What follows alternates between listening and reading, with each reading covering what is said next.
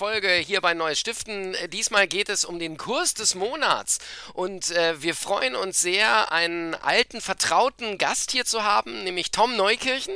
Herzlich willkommen, Tom Neukirchen. Ganz herzlichen Dank für die Einladung. Moin, moin. Schön, dass du bei uns bist und wenn ich bei uns sage, dann ist natürlich auch Andreas Schiemens, mein Co-Host, Mithost und Experte mit dabei. Hallo Andreas. Hallo Jörg und hallo Tom. So, und äh, heute geht es um den Kurs des Monats, den wir immer einmal im Monat, logischerweise, wie der Name schon sagt, vorstellen. Und äh, es geht um den Senior Fundraiser, Tom. Und du leitest den Kurs. Möchtest du uns mal kurz erklären, was bin ich, wenn ich deinen Kurs besucht habe, anschließend? Ähm, dann bist du Absolvent und das ist ja schon was und du bekommst ein Zertifikat, das ist noch viel mehr. Ähm, aber die Frage ist eigentlich, wieso hast du den Kurs besucht? Und ähm, da standen wir am Anfang unserer Überlegung und ich habe mich ehrlich gesagt gewundert, dass es einen derartigen Kurs noch gar nicht gibt. Okay, so, das stimmt. Wenn ich das mal erläutern darf, wenn wir uns mal angucken, die Fundraising-Branche, ich bin sicher, ein Drittel der KollegInnen arbeitet ähm, als Dienstleister, Berater, Experte mm. extern, also als Berater oder Beraterin. Und da das erfordert ein ganz eigenes Skillset. Ne? Ich muss Selbstmanagement machen, aber ich muss auch gegenüber den Kunden einige Sachen anders machen als interner Mitarbeiter. Und da war es überraschend für mich, dass es diesen Kurs noch nicht gibt. Das stimmt, das wäre es für mich auch. Andreas, ist das, ist das ein Kurs, der der Branche gefehlt hat? Naja, das hängt natürlich darauf an, was Tom in diesem Kurs inhaltlich macht, weil unter dem Namen Senior Fundraising Advisor Tom kann ich mir eine Menge vorstellen, aber die Frage doch erstmal direkt, äh, bevor wir in die Inhalte deines Kurses einsteigen. Wie bist du auf diesen Titel gekommen und, und, und was ist eigentlich der Schwerpunkt dieses Angebotes? Also auf den Titel bin ich nach langem Rätselraten gekommen, was klingt denn sexy? Und mir schien das ein sexy Titel zu sein. Aber die Motivation, den Kurs zu geben, hatte ich, weil ganz viele Leute mich gefragt haben, wie macht man das eigentlich? Du bist jetzt seit 25 Jahren selbstständig, hast du da ein paar Tipps für mich?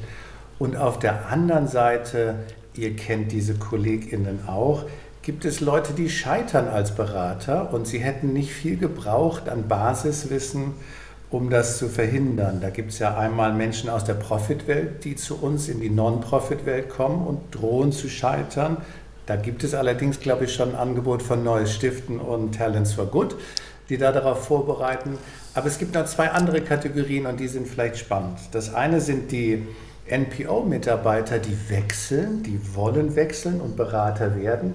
Die verstehen aber gar nicht, wie Akquise geht und wie Beratung geht. Und einige, auch wirklich mhm. prominente Leute, sind nach ein, zwei Jahren gleich wieder in eine Organisation gegangen, weil sie es nicht äh, verstanden haben. Und auf der anderen Seite kennen wir alle möglicherweise auch Berater, die, äh, ich nenne sie SubsistenzberaterInnen, die für 250 Euro am Tag arbeiten, aber nachhaltig sich so nie im Leben finanzieren können. Da mhm. fehlt also sowas wie finanzielle Grundlagenwissen, um erfolgreich als Berater zu sein.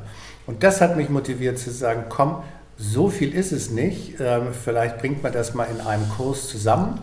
Und das ist ja ein bisschen der Trend im Weiterbildungsmarkt.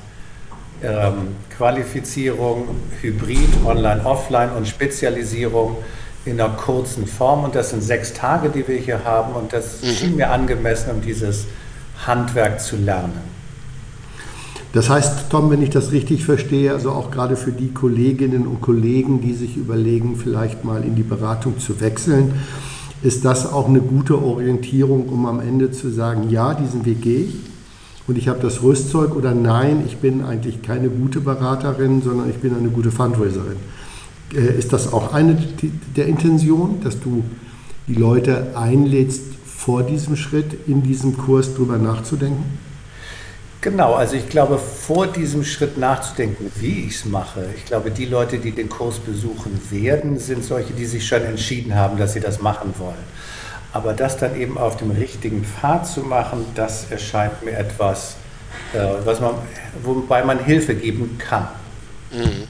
Gut, das bedeutet also im Grunde, äh, äh, bist du derjenige, der dann sagt, auf was man achten muss, wenn man hier in die Selbstständigkeit, wenn man in, in das Externe quasi geht. Ne? Also nicht nur, dass ich dann weiß, welche Preise darf ich nehmen und wir haben jetzt gelernt, 250 ist deutlich zu niedrig, ne, Tom? Sondern, sondern, sondern auch, wie bereite ich mich vor, wie gehe ich vielleicht mit Kunden um. Aber nochmal zurück zu der Frage, die Andreas gestellt hat.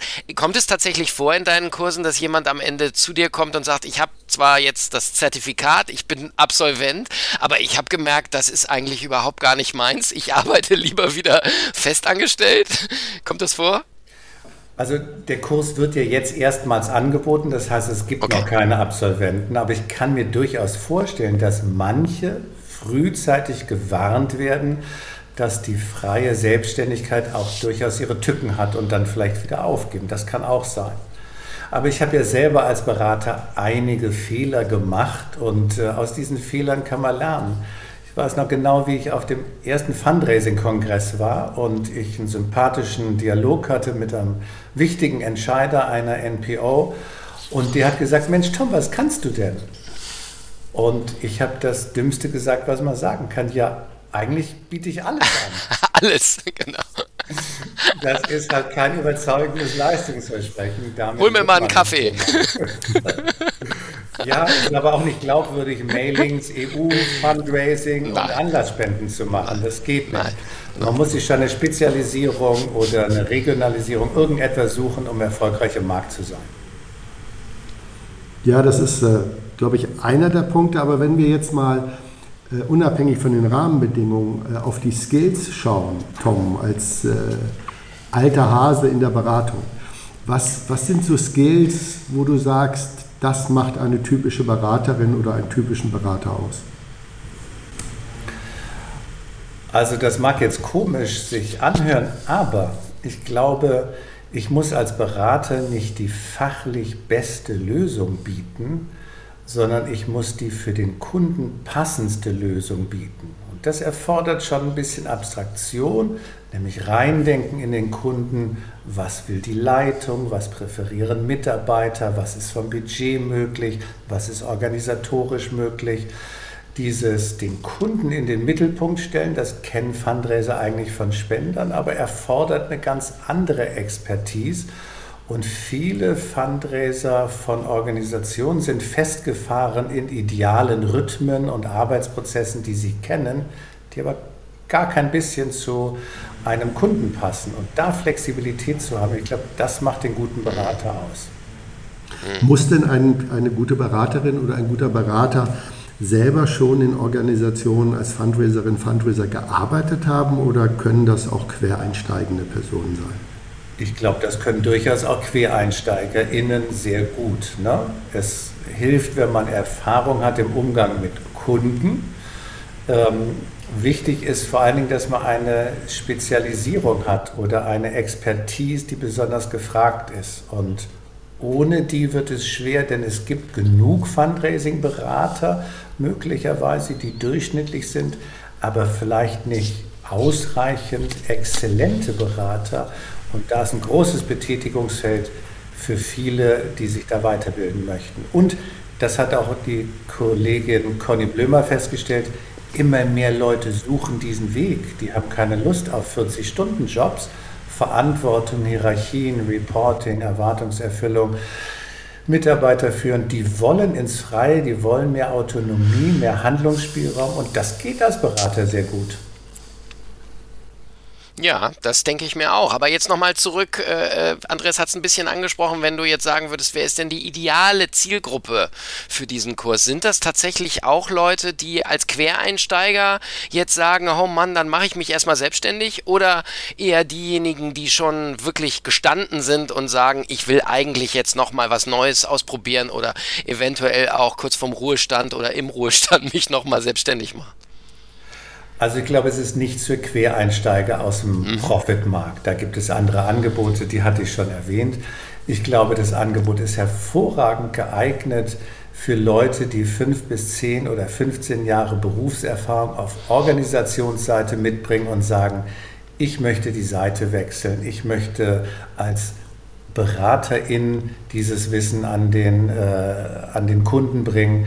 Für die stellt das Angebot eine hervorragende Chance dar, das im Schnelldurchlauf zu lernen, wofür manche ja ein Leben brauchen oder Jahrzehnte, um das zu lernen.